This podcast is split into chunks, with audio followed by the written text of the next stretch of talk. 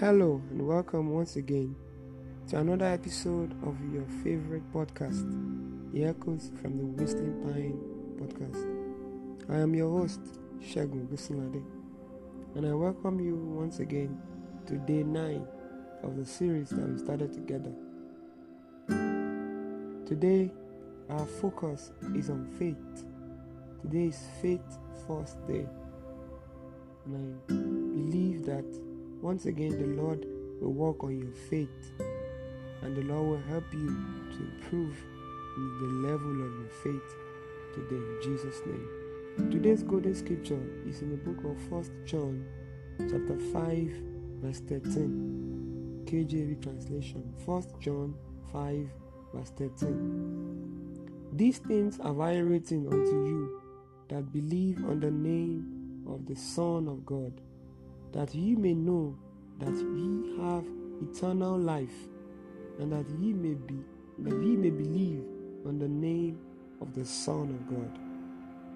These things have I written unto you that believe on the name of the Son of God, that ye may know that ye have eternal life, and that ye may believe on the name of the Son of God.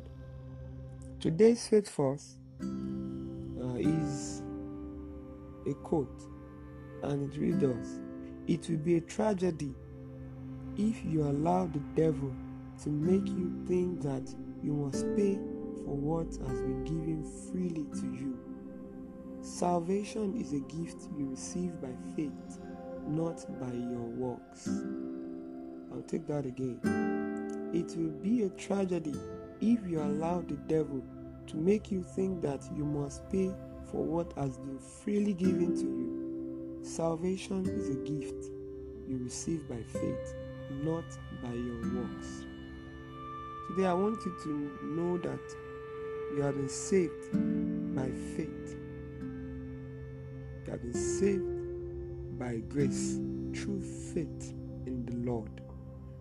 Your salvation is not as a result of what you have done or what you can do as a result of what Christ has done and has finished on the cross for you. So you don't get saved because of what you do or what you are not doing. You are saved because of what Christ has done. So don't let the devil rob you of that fact. Let don't let the devil rob you of your faith today.